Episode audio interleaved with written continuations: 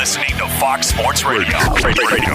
Game four of the NBA Finals tips off less than three hours from now in Milwaukee, where right now the Phoenix Suns have a 2 1 series lead, but it's the Bucks, a four and a half point favorite on pregame.com. Okay, so let's bring in Mackenzie Rivers, pregame.com, and we're going to explain to you succinctly why this is historic. And the question is the spread, and the question is do you agree that it should be historic. If you do, okay. If you don't, maybe it's a fade here. All right, so game three, and it was situation. Obviously, Phoenix won game one and two handily, both games, covered both games. Goes back to Milwaukee. Line in that game was four. Okay, a lot of people thought, huh, that seems high. I mean, clearly, Phoenix is better. That was the perception. They were huge favorites, obviously up 2 0 to win the series. But if you looked at game three, it was obvious that the first half in the crowd's enthusiasm that comes when they're down 0 2 and it's a must win was in the line. And really, what effectively the line said was it'd be about two if it wasn't for that first half effect for the game, but it was four. So th- there was an extra two points added to the first half, and Milwaukee wins the first half and wins the game easily. Not unexpected. What was unexpected was this line going from minus four favored Milwaukee to four and a half because you no longer have that game three advantage. So we went back into the database. Mackenzie, how many years back does our database go? Since 2003, so 19 years. So 19 years. And we said, tell us the times in any round in which it was home team one, home team one. Then the third game, home team wins. And now in game four, that the line goes up from game three. It whatever was learned in game three trumps all the reversal, that kind of zigzagginess that says the road team now in game four has an advantage over game three. That that whatever degree to whatever degree game three the home team was their chance to win, it goes down because they don't have that must win tenacity. You just can't have that all the time. If you could, every team would have it all the time in the playoffs. They don't. And history says this line goes down a vast majority of the time. This line went up. Now, how many times did we have the home team, home team, home team game four scenario in our database? 91 occasions. And how many times did the line go up? 13 of those occasions, 14% ah. of the time. All right, so 14% of the time the line goes up. Now, some of those times it's going to be there's an injury on the other team or something dramatic happens. Did anything dramatic happen here? Well, I mean, you can say Giannis played well, but is a two time MVP playing well dramatic? I, I think it could be a borderline revelation because Giannis hasn't been considered such a monster in the playoffs. But man, oh man, it puts it in a small, small category. But let's winnow it down even more and say it's one thing if that, that road team is, you know, like a three point home underdog. And the idea of the line improving kind of makes a little more sense. But of those 91 times, how many times did the line go up and that line be over three? Because three is the typical home court advantage. So for the line to go up over three, like it has here, is a sign that not only is this home team in game four considered to be good, they're considered to be better, better than the opponent. And that is rare because the opponent is going to have the higher seed. That's why they had home court. So, of those 91 times, how many times did it, both of the 13 uh, that it went up at all, did it go up and, and, and the line was above three, which says even beyond home court, this team's better? Only three of those 91 times. All right. That's history.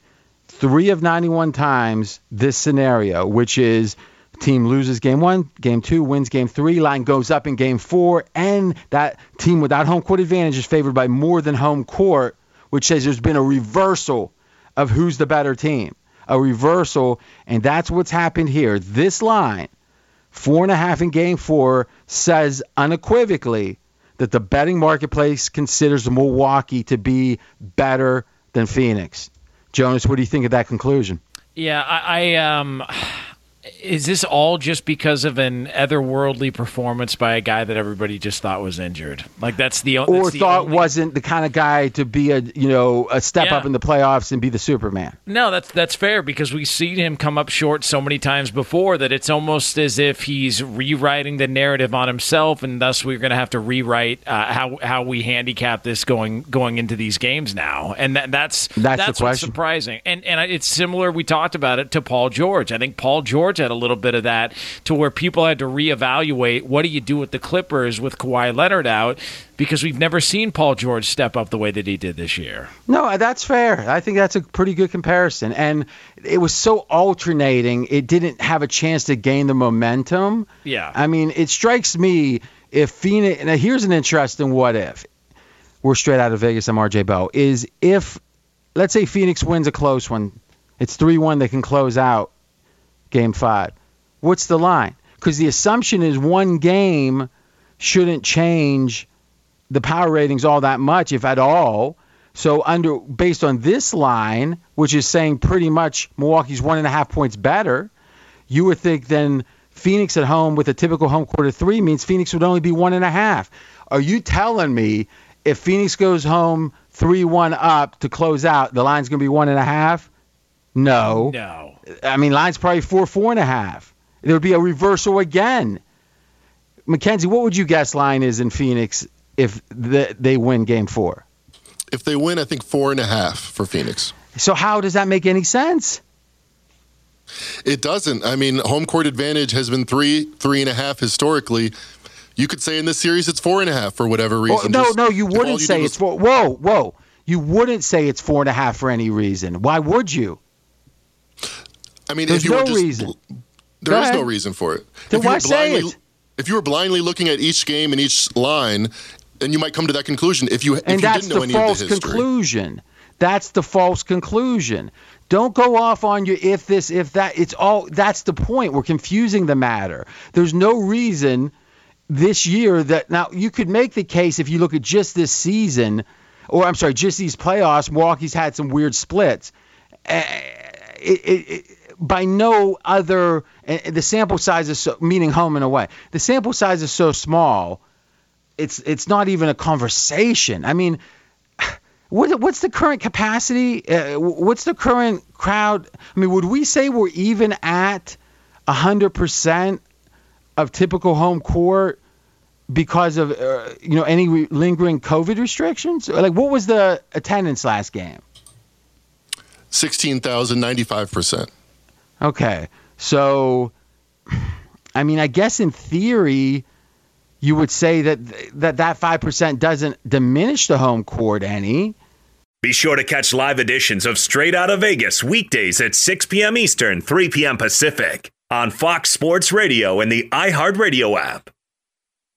What do you think, Jonas? I mean, I, I I don't know that home court is having the same because I'm torn on this because I because of the number of people. I don't think it's at full capacity because I still think they're using some social distancing from the sidelines. It doesn't look like Madison Square Garden where they were right on the players as they were inbounding the balls.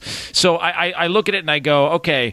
I- Is is home court not the same capacity because it's not the same number of people? But when you come out of not playing in front of anybody, is that still having an effect? And maybe that makes up the difference. That, that's where I'm not sure about the home court uh, in these finals. McKay, do me a favor, McKay. Just look at the playoffs and tell me what the net. I mean, I guess in theory it should even itself out, right? What was the net margin, um, straight up for home teams, and then maybe look at the last month of the regular season because it was creeping up. But remember, the last uh, let's, but to some degree, we're we're maybe on a goose chase here because the most home court historically, good home courts in the playoffs with no diminishment because of COVID or whatever. So historically, good home courts are three and a half, lesser home courts are three. So even if we want to give Milwaukee three and a half, say there's no diminishment because of COVID, and let's assume Milwaukee's one of the better home courts, which I think is fair, you know, in the top third of the league, then three and a half. So that now they're a point. But so it, it, it's it, we're talking about a half point when when the question is how are they so much perceived to be so much better? Uh, do you have that? Yeah, so in the playoffs, it's actually plus 3.9 for home teams. Last month of the season, it was only plus one. And the thing about that playoff number, which probably isn't quite right, is there's going to be more home games in the playoffs for the superior seeds. Right. Because I mean, you're going to have the the you know the five game sweep or the five game gentleman sweep more. Uh, my I'd be interesting is how many times did the superior maybe we'll look at this during the break. How many times did the superior seed have a home game versus because because if if it goes seven, they have an extra home game. If it goes five, they have an extra home game. The only two times they don't have an extra home game, right, is four and six. So mm, my gut feeling is it probably is about 50-50, right? If you say how many series go four and six, and how many go five or seven, I'd say more go five or seven by a smidge.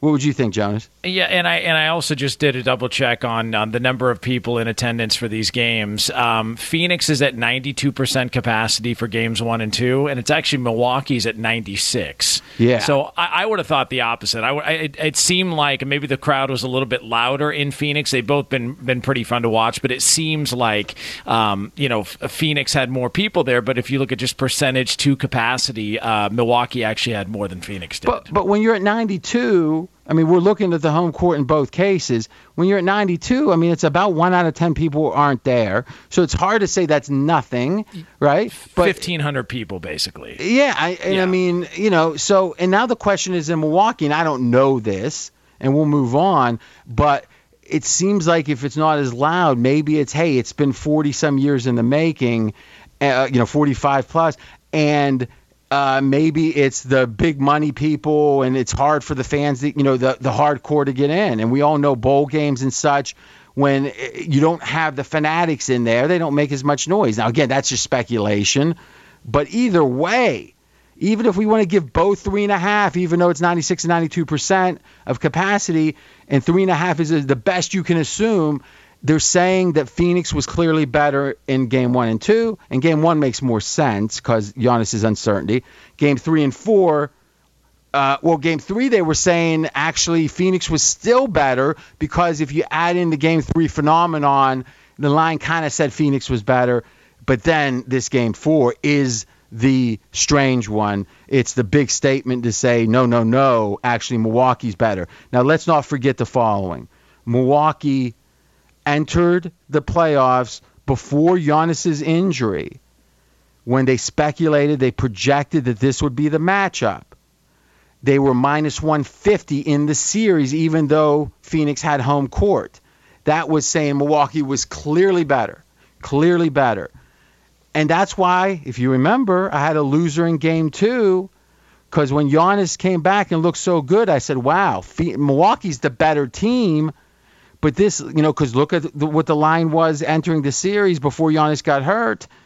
But they were getting what was it, four and a half in game two? It was like that makes no sense. That's saying Phoenix is clearly better. Once Giannis showed himself to be healthy, I didn't think Phoenix was better. Boom, that lost. All right, people reevaluate. And here we are it's a flip back. And you might say, RJ, the aberration was thinking Phoenix was better. That all along the market thought Milwaukee was better. It was just when Giannis was hurt, and maybe they were a game late figuring it out. But since then, they've kind of embraced Milwaukee.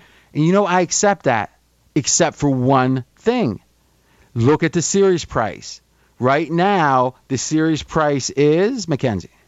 The Suns are minus 250 favorites. The takebacks are the Bucks plus 210. All right, what would the line be if these were even teams? One team was in the home team or home court advantage. Phoenix was up 2 1. What would the line be if these were even teams? Based on the simple math we talked about yesterday, the Suns would be minus 240. The Bucks would be plus 200. So there's a premium on Phoenix right now. That's right. So what the hell is going on? the, the the series price says a premium on Phoenix. This line says a premium on Milwaukee personally, yesterday we bet Milwaukee right here on the show, a show bet, full best bet in the series because we felt like, hey, I don't want to lay the, the, the premium in game four. I want to take the series price, which is obviously mighty juicy. And Jonas, you asked it yesterday. What would the line be if it is 2 2? Yeah. Well, history tells us it'd be about minus 130, minus 140. So with Phoenix having two home games of the three left being the favorite. But again, that assumes that the teams are perceived to be even. If Milwaukee wins another one, maybe the series price is going to catch up. I wouldn't be surprised if it was around Pick'em, especially if Giannis has a monster game. And oh, by the way, Giannis's over under points, 34 and a half. That's the highest he's had this season. He's expected in the finals under the brightest lights to score the most points of any game this season. A forced bet, Jonas, over under 34 and a half for Giannis. I would take the over because they they have to have it. That's their only chance to win. So if I if I like Milwaukee in the series, I would take the over. That's what's funny. Whenever you have a bet in which this the squares are clearly going one way, and I'm not talking about you, Jonas. and then some of the sharps are going like the thoughtful, let's say sharp squares as we call them, people like you, Jonas, that that that don't live this, but you think it through. You like the over, and I and you know what? I like the over, and it just you got to wonder why the bookies. Do, I mean, if the bookies made this 37 and a half do we really think that there'd be a ton of under action? I don't think so. I think you'd have yeah. less over action. Yeah. But but I I don't know, Mackenzie. At what point would you bet under? Probably 37 and a half. So th- 37 right. you don't bet under, 37 and a half you do. Yes. So think about it. You're saying you need 3 points to bet the other way. That's telling you how much you like the over. I do strongly into the over. Does this, does, Jonas? Does it seem like he's on the moon? And it's like he's like Neil Armstrong going one small step for man, one giant leap. I, I, I, think he's conflicted because he wants to bet on so many different things. He's not sure what to do. It's almost like when you go shopping and you're hungry, you're not sure what to get, so you just buy it all. Like that's you know kind of how this is. Be sure to catch live editions of Straight Out of Vegas weekdays at 6 p.m. Eastern, 3 p.m. Pacific. Hey, I'm John Middlekauff, and I host the Three and Out podcast. Do you like football? Do you like the NFL? Do you like the NFL draft? Quarterbacks, coaches? Well, I talk about it all on the show. I used to work for Andy Reid as a scout. Now I give you my unfiltered and raw opinions on everything that goes on in the NFL. And you know we're talking college football because of how important the draft is year round. Listen to the Three and Out podcast with me, John Middlekauff, on the iHeartRadio app, Apple Podcasts, or wherever you get your podcasts. So, RJ, Aaron Rodgers, he still is not committed to the Green Bay Packers as of yet, with training camp starting soon. He's been at a couple of different golf tournaments and been asked about it, been very, very passive aggressive about it.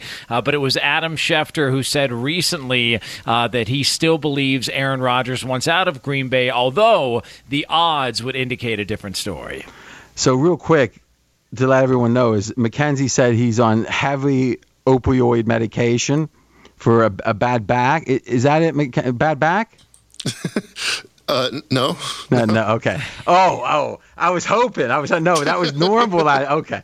But uh, the odds in this, I'll handle it, have gone from minus 400, or check that, reverse that, minus 200 a little bit ago, days ago. Aaron Rodgers being the starting quarterback for Green Bay week one. That was the only question. If he gets hurt, he's not the starting quarterback, whatever. Right? And that's the way Vegas, you know, it's funny. Vegas doesn't allow there to be props like will a guy be on a team because it's not officially in the box score. So years ago, this was when LeBron had the decision.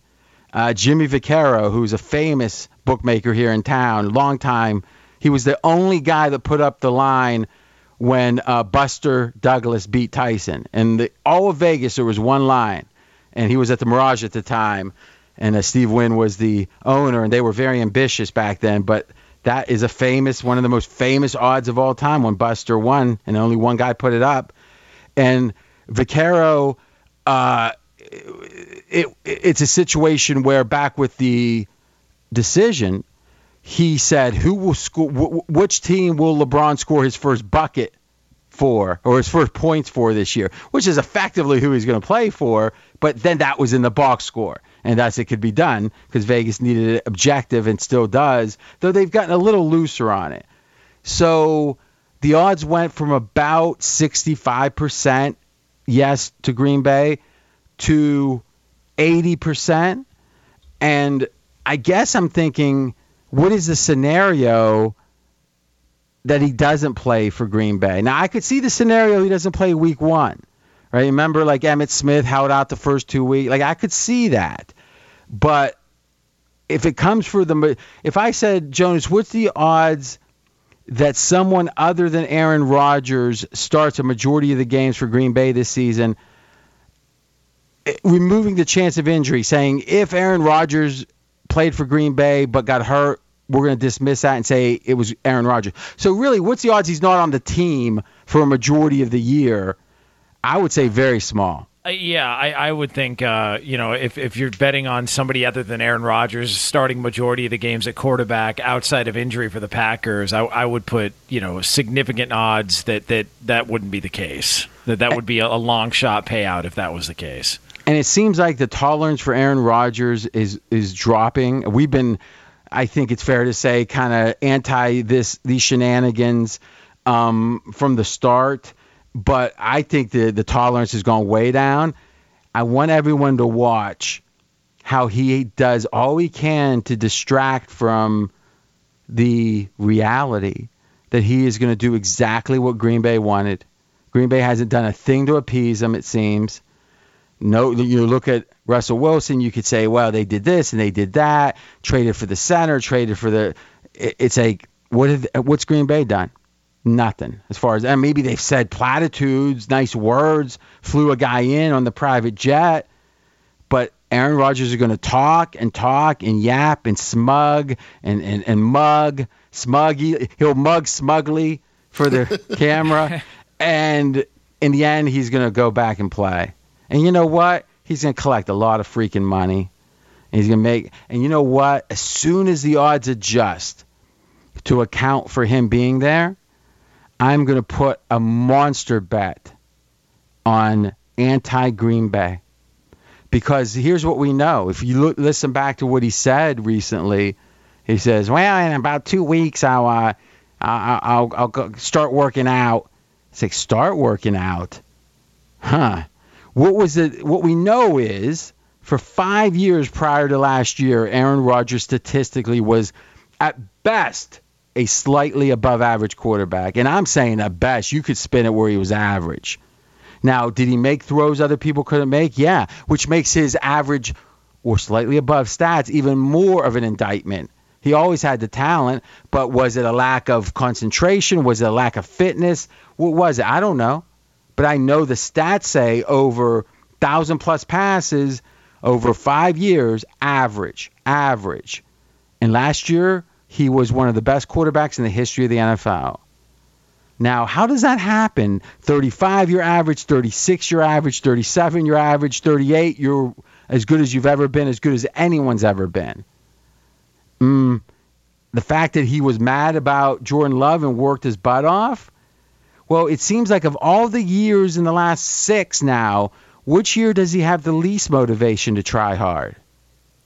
I would say this year, wouldn't you say, Jonas? Yeah, I mean he's already been paid. Uh, he also wants to, you know, show everybody he's not into this, and so if it means he's got to maybe sabotage, you know, his performance and his team to get what he wants and get out of there and make it make it be known that this just isn't a workable relationship anymore, this would be the year to do it. Fox Sports Radio has the best sports talk lineup in the nation. Catch all of our shows at foxsportsradio.com. And within the iHeartRadio app, search FSR to listen live.